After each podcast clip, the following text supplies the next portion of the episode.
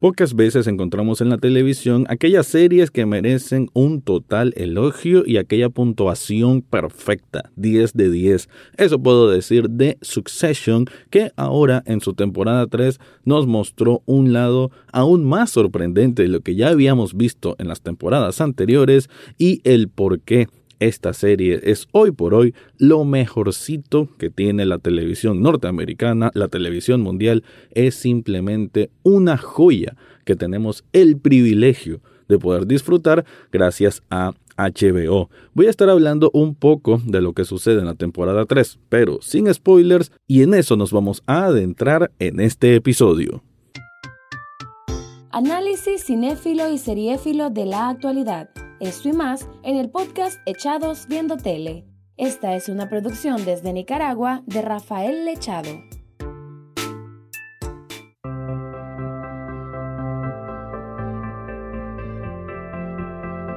Bienvenido o bienvenida a un nuevo episodio de Echados Viendo Tele, el espacio para escuchar críticas, comentarios, opinión del mundo de las series y algunas veces de películas. En este caso es de una serie y no cualquier serie, es probablemente lo mejorcito que mis ojos han podido ver desde hace mucho, mucho tiempo y por eso en diversos lugares de críticas, de opinión, van a encontrar que muchos lo comparan con los mejores tiempos de Juego de Tronos. ¿Por qué? Porque al final esta es una historia también de eh, una familia un reinado, se le puede decir, pero en este caso un reinado en el mundo de un conglomerado de comunicación, un conglomerado de, de media como tal, a como se le conoce en Estados Unidos, y una familia que está compuesta por padre y cuatro hijos, en este caso tres principales, uno que por ahí quiere involucrarse más pero que todavía no puede, pero en sí es una pugna completa entre esta familia y también entre otros que quieren competir con ellos o que quieren simplemente derrotarlos. Creo que la palabra reinado está bien, ¿no? Y haciendo aquí esta alegoría un poco con Juego de Tronos, que eso tenía, ¿no? El, esa intriga al por doquier, solo que en este caso en Juego de Tronos eran diferentes eh, reinados, ¿no? Diferentes reinos. En este caso es uno, pero es una serie que su creador Jesse Armstrong nos lleva a a meternos de lleno en las entrañas de este monstruo, ¿no? El monstruo es esta gran corporación, pero el monstruo también es la familia de Logan Roy, el, magnate, podemos decirle, el,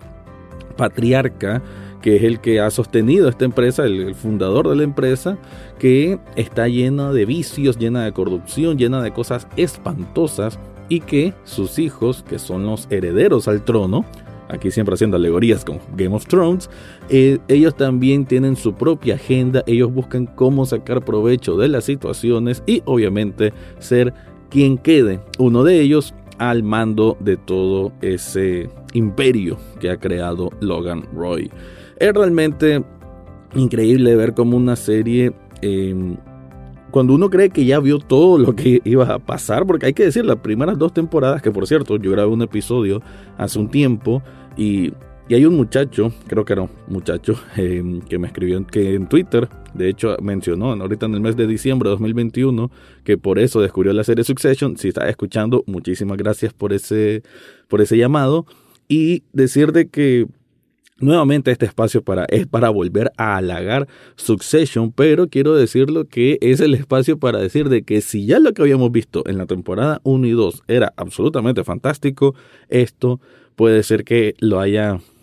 hasta duplicado, no sé, es, es, increíble. Y aunque, aunque también voy a dar algunos señalamientos de que en el camino de sus nueve episodios, si no me equivoco, que fue toda esta temporada 3, hubo momentos de cierto letargo, ¿no? De ciertos momentos como que querían ampliar el chicle, como que le estaban estirando un poquitito de más, pero aún así todo tomó sentido con el episodio final que eso sería una discusión aparte, me encantaría hacerlo, pero este podcast, siempre lo he dicho, es sin spoilers. Así que eh, situándonos un poco más en lo que vamos a ver en esta temporada 3, ya sea que conozcas la serie o no, lo voy a decir muy, muy así, eh, de manera eh, amplia, es de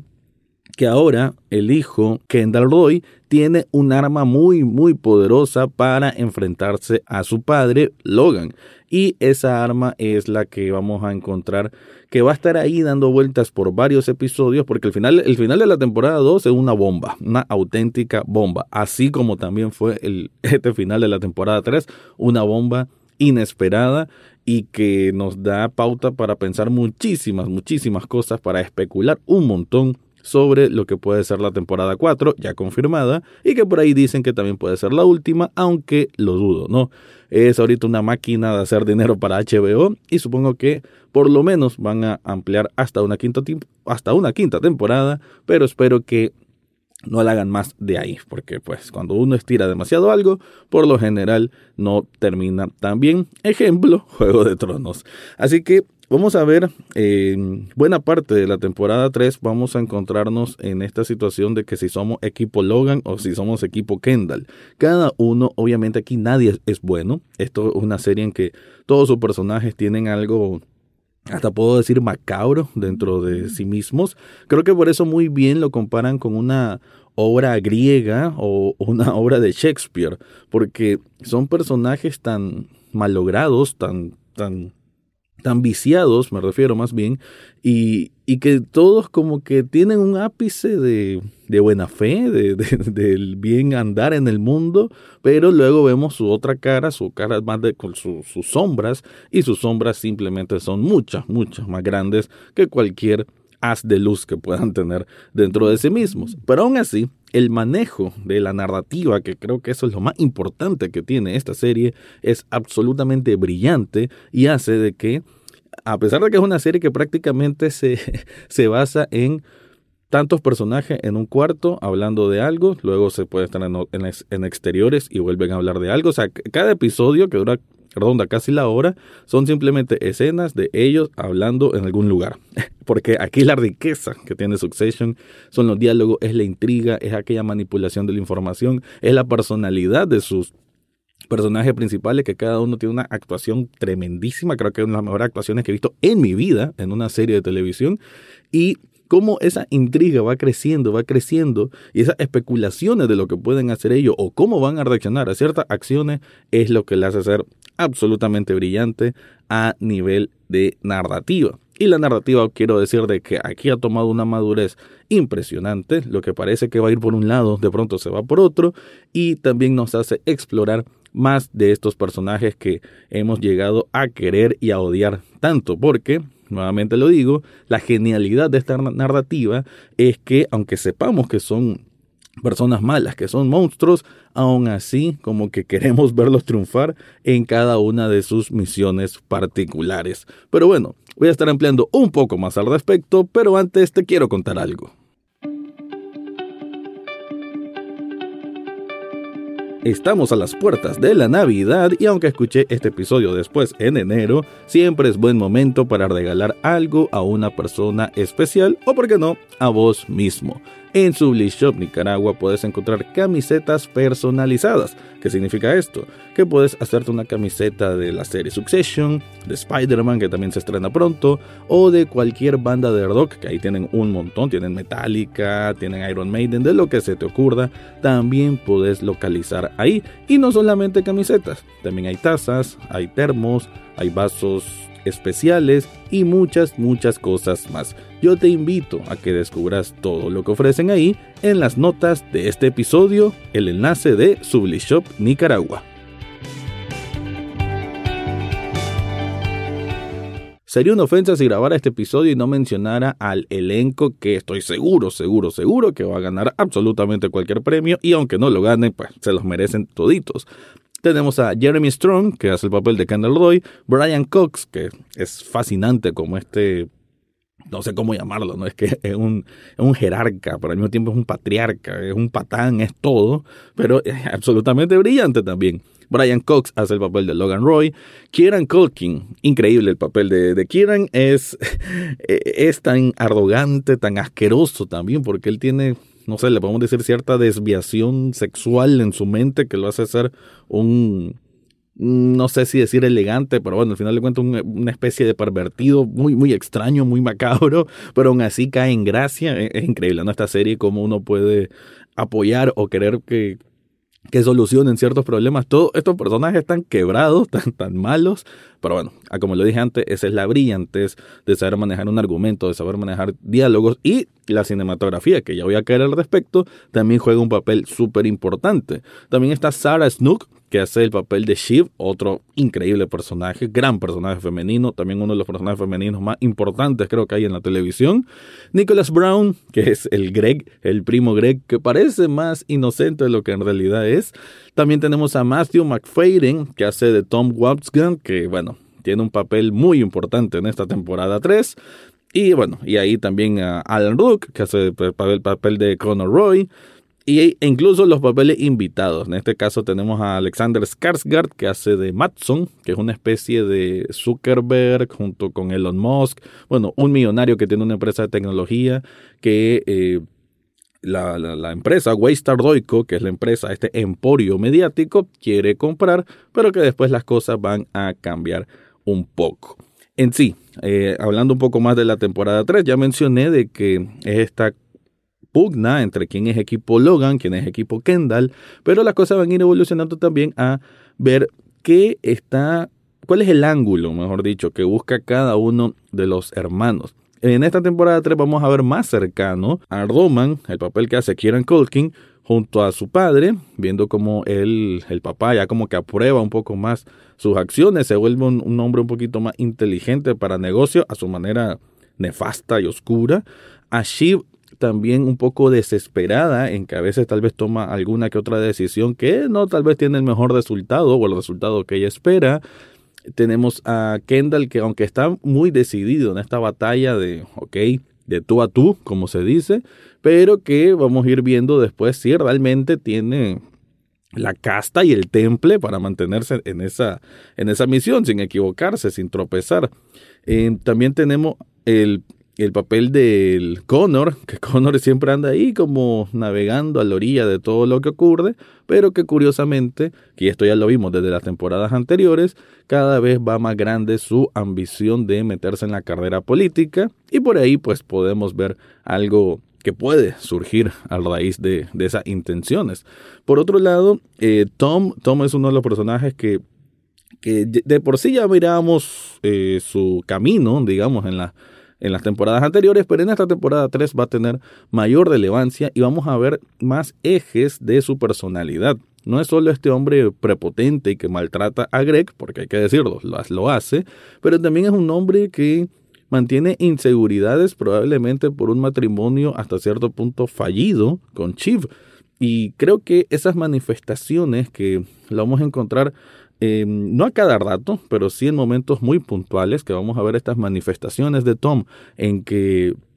va como absorbiendo cuál es su situación en, en esta familia, eso va a llevarnos a,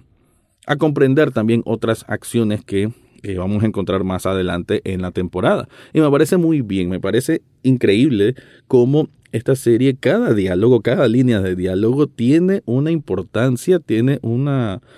o sea, tiene una misión puntual del por qué ocurre eso y creo que es, nuevamente lo tengo que decir, un manejo impecable de la narrativa, un manejo impecable de lo que son los argumentos, los diálogos, los momentos y cayendo ahora lo de la cinematografía, hay que decir que eh, Succession es una serie que, que basa su estilo a como si fuera un documental en el sentido que es cámara en mano, con tomas bruscas, a veces que pierden foco o alguien se mete en el foco, pero es como para darle una un pulmón, una respiración a esa cámara, a lo que estamos viendo. Al final el camarógrafo o, esta, esta técnica de cámaras, de, de, la propia edición, del propio montaje, tiene que ver en que es como que el mismo espectador estamos viendo o estamos viendo cómo se desarrollan las cosas en ese momento. En el sentido de que eh, cuando alguien habla algo que es importante, como que el mismo camarógrafo busca a, la persona como que es la que va a reaccionar y eso hace que, se mire como más vivo el asunto, ¿no? Como que nosotros mismos estamos como inmiscuyéndonos en el momento y ese es simplemente también una genialidad por parte de la dirección artística que permite ver toda esa situación, cómo se desenvuelve desde el momento, ¿no? Desde el caldo del momento. Porque como dije, esta es una serie de mucha intriga, de mucho diálogo, que cada palabra importa. Entonces, ver las reacciones de ellos es increíble, o sea, es tan importante como las cosas que dicen, es ver las reacciones y cómo la cámara se mueve en ese sentido. Aunque también